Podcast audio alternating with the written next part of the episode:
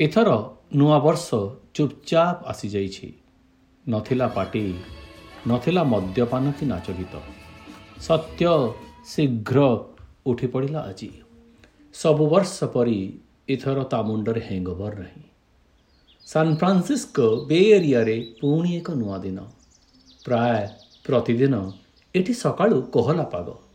ସୂର୍ଯ୍ୟ ଦୂର ଦିଗ୍ବଳୟରେ ଧରିତ୍ରୀର କୋହ ପଛରେ ସଂଘର୍ଷ କରୁଛି ତାର ମଥା ଟେକିବାକୁ।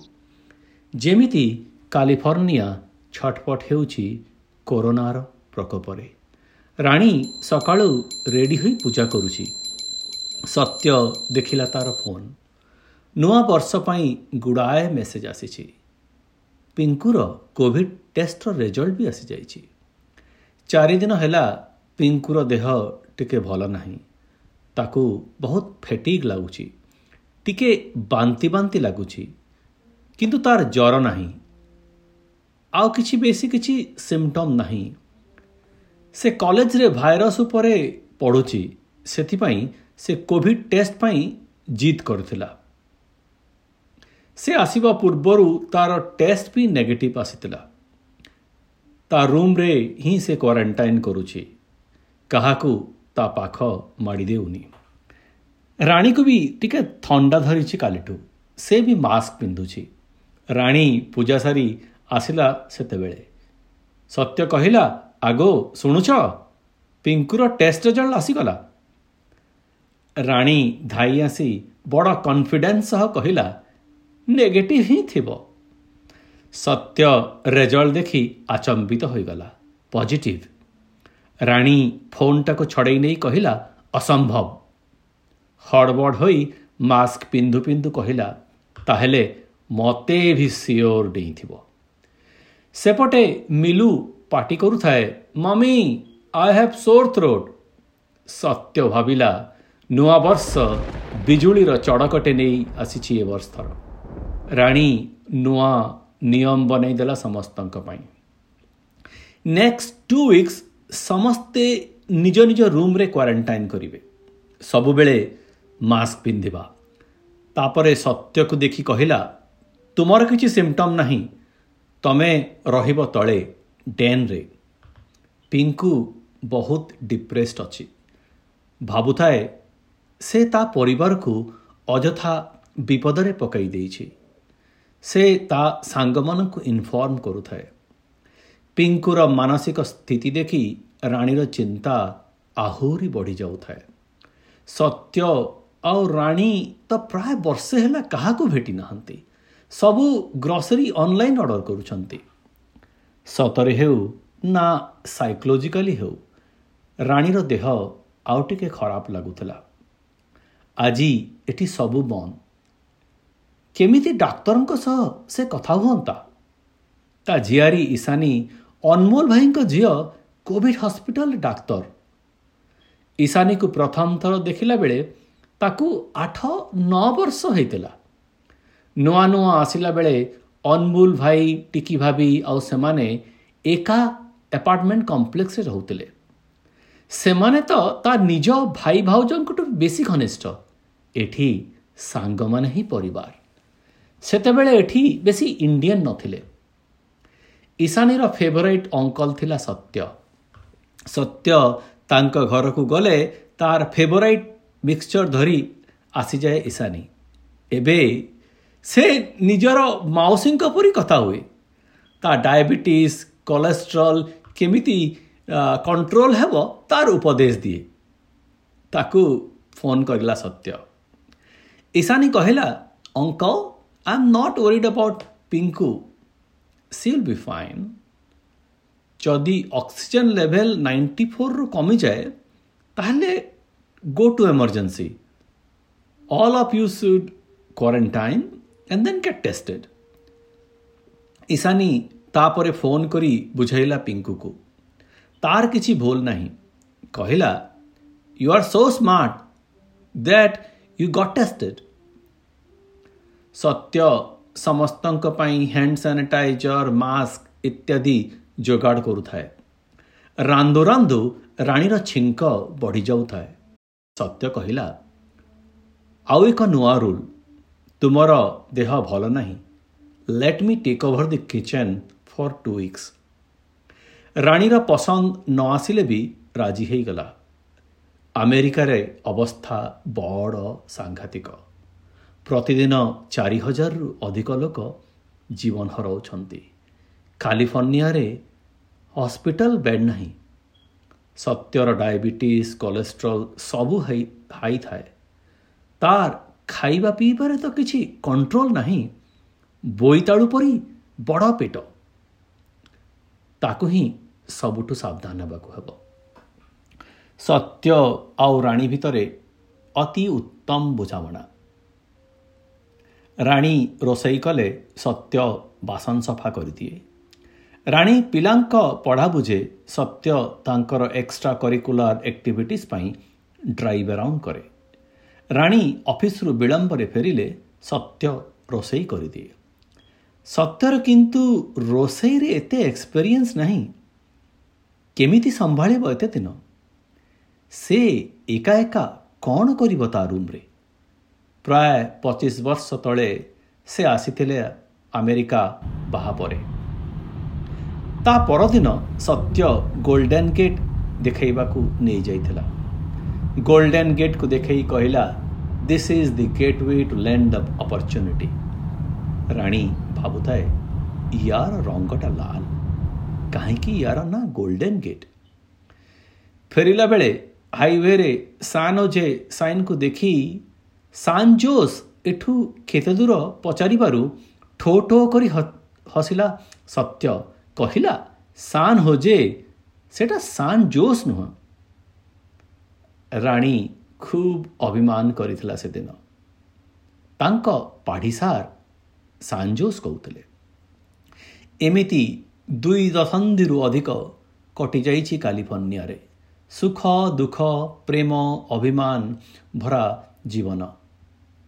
ରାଣୀ ସତ୍ୟର ପ୍ରେମ ପ୍ରଣୟର ରଙ୍ଗରେ ରଙ୍ଗି ହୋଇଯାଇଛି ପୁରାପୁରି।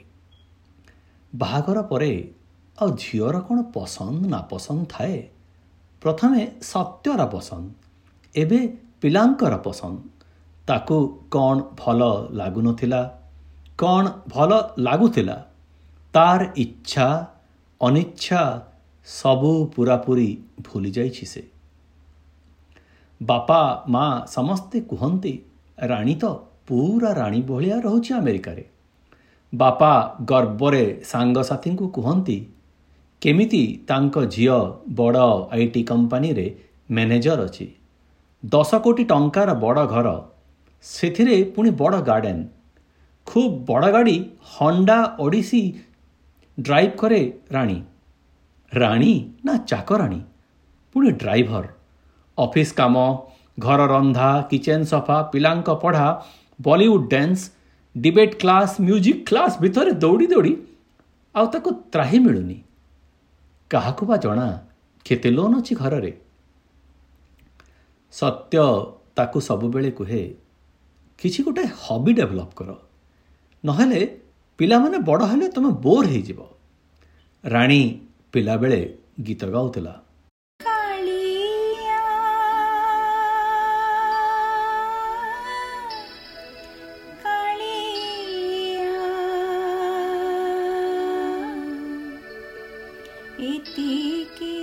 ଠାକୁର ଘରକୁ ଯାଇ ପ୍ରାର୍ଥନା କଲା ସେ। ପ୍ରଭୁ ଜଗନ୍ନାଥ ମୋ ପିଙ୍କୁକୁ ଶୀଘ୍ର ଭଲ କରିଦିଅ। ସତ୍ୟକୁ କିଛି ନ ହେଉ। ସତ୍ୟର ଫେସ୍ ଟାଇମ୍ କଲ୍ ଆସିଲା ସେ ସମୟରେ। ଲଞ୍ଚ ରେଡ଼ି ମୁଁ ନେଇକି ଆସୁଛି। ଘର କାମ କରି ସତ୍ୟ ଖୁବ୍ ଥକି ଯାଇଥାଏ। ମନେ ମନେ ଭାବୁଥାଏ କେମିତି ଏତେ କାମ କରିପକାଏ ରାଣୀ? ପାର୍ଟିମାନଙ୍କରେ ତିରିଶ ଚାଳିଶ ଜଣଙ୍କ ପାଇଁ ସାତ ଆଠ ରକମର ଖାଦ୍ୟ ବନେଇ ପକାଏ। ସେ ସାହାଯ୍ୟ କରେ କିନ୍ତୁ ଖାଲି ବାସନ ମଜାରେ। ରାଣୀ ବି ତାପରି ଆଇ ଟି କମ୍ପାନୀରେ କାମ କରେ। ତାର କାମ ବି ଷ୍ଟ୍ରେସଫୁଲ୍ କିନ୍ତୁ ସେ ତାର କିମ୍ବା ପିଲାଙ୍କ ଡିମାଣ୍ଡ ପୁରା କରିବା ପାଇଁ କେବେ ବି ପଛାଘୁଞ୍ଚା ଦିଏନି। ସତ୍ୟ ରାଣୀକୁ ଖୁସି କରିବା ପାଇଁ କେବେ କିଛି କରିନି। ସବୁବେଳେ ନିଜର ମନମାନି କରିଛି। ଡେନ୍ରେ ବେଡ୍କୁ ଠିକ୍ କରୁ କରୁ ଶୋଇବା ପାଇଁ ବାହାରିଲା ସତ୍ୟ। ରାଣୀ ସତ୍ୟକୁ ଫେସ୍ ଟାଇମ୍ କଲ୍ କରି କହିଲା ତୁମର ଦେହ ଭଲ ଲାଗୁଛି ତ? ସତ୍ୟ ମୁଣ୍ଡ ହଲାଇ ହଁ ଭରିଲା। କହିଲା ମୋତେ ଏକାନିତ ହେବନି ଏଠି। ମୁଁ ଆସିଯାଉଛି ତୁମ ପାଖକୁ। ରାଣୀ ଛିଙ୍କୁ ଛିଙ୍କୁ କହିଲା ମୋ ରାଣ ମୋ ଟେଷ୍ଟ ନେଗେଟିଭ୍ ନ ହେବା ପର୍ଯ୍ୟନ୍ତ ତମେ ମୋ ପାଖ ମାଡ଼ିବନି। ତୁମ ଘୁଙ୍ଗୁଡ଼ିର ସୁତିଂ ସାଉଣ୍ଡ ବିନା ମୋତେ କ'ଣ ନିଦ ହେବ? ସେଦିନ ରାତିରେ ଆଉ ଶୋଇପାରିଲାନି ସତ୍ୟ। ମନ ଭିତରେ ତାର ଦୁଶ୍ଚିନ୍ତାର ଘୂର୍ଣ୍ଣି ବାତ୍ୟାଟାଏ ସୃଷ୍ଟି ହୋଇଗଲା। ରାଣୀର ତ ଟିକେ ଆଜମା ଅଛି। ଠିକ୍ ଥିବ ତ? ସତ୍ୟର ଛାତି ଭିତରେ ଏକ ବ୍ୟସ୍ତତା ମାଡ଼ି ଆସୁଥାଏ। ସତ୍ୟ ଭାବୁଥାଏ ମୋତେ ଯଦି କିଛି ହୋଇଯାଏ ମୋ ଲାଇଫ୍ ଇନ୍ସୁରାନ୍ସର ପ୍ରିମିୟମଟା ବି ଦେଇନି ପର୍ଯ୍ୟନ୍ତ। ଲାପଟପ୍ ବାହାର କରି ପ୍ରିମିୟମ ଭରିଲା। ଆରେ ରାଣୀକୁ ତ ତାର ବ୍ୟାଙ୍କ ଆକାଉଣ୍ଟ ବିଷୟରେ କିଛି ବି ଜଣା ନାହିଁ। ଯେଉଁ ଆକାଉଣ୍ଟରେ ରାଣୀର ଦରମା ଜମା ହୁଏ ତାକୁ ବି ସେବେ କେବେ ଧ୍ୟାନ ଦିଏ ନା ତାକୁ କୁହେ ଦେଖ ହୋମ୍ ଡିପାର୍ଟମେଣ୍ଟ ମୋର ଫାଇନାନ୍ସ ଡିପାର୍ଟମେଣ୍ଟ ତମର।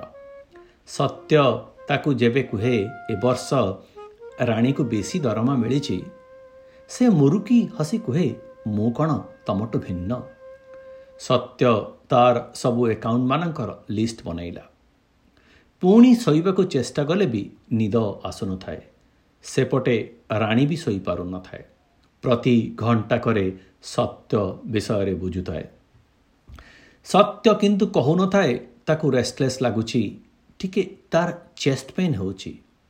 ମୋବାଇଲ ବାହାର କରି ଗୁଗୁଲ କଲା you might be having a heart attack call nine one one ଉଠି ଆପଲ୍ ୱାଚ୍ରେ ଇସିଜି ଚେକ୍ କଲା ବ୍ଲଡ଼ ପ୍ରେସର ମାପିଲା ଅକ୍ସିମିଟରରେ ଅକ୍ସିଜେନ୍ ଲେଭେଲ୍ ମାପିଲା ଆରେ ସବୁ ତ ଠିକ୍ ଅଛି ଏଇଟା ନିଶ୍ଚୟ ଏକ ସାଇକୋଲୋଜିକାଲ ପ୍ରୋବ୍ଲେମ୍ ଆଈ କହିଥିବା କଥା ମନେ ପଡ଼ିଲା ତାର ଲୁଣ ଖାଏ ହାଣ୍ଡି ଆଉ ଚିନ୍ତା ଖାଏ ଗଣ୍ଡି ଅଯଥା ଦୁଶ୍ଚିନ୍ତା କରୋନାରୁ ବେଶୀ ସାଂଘାତିକ।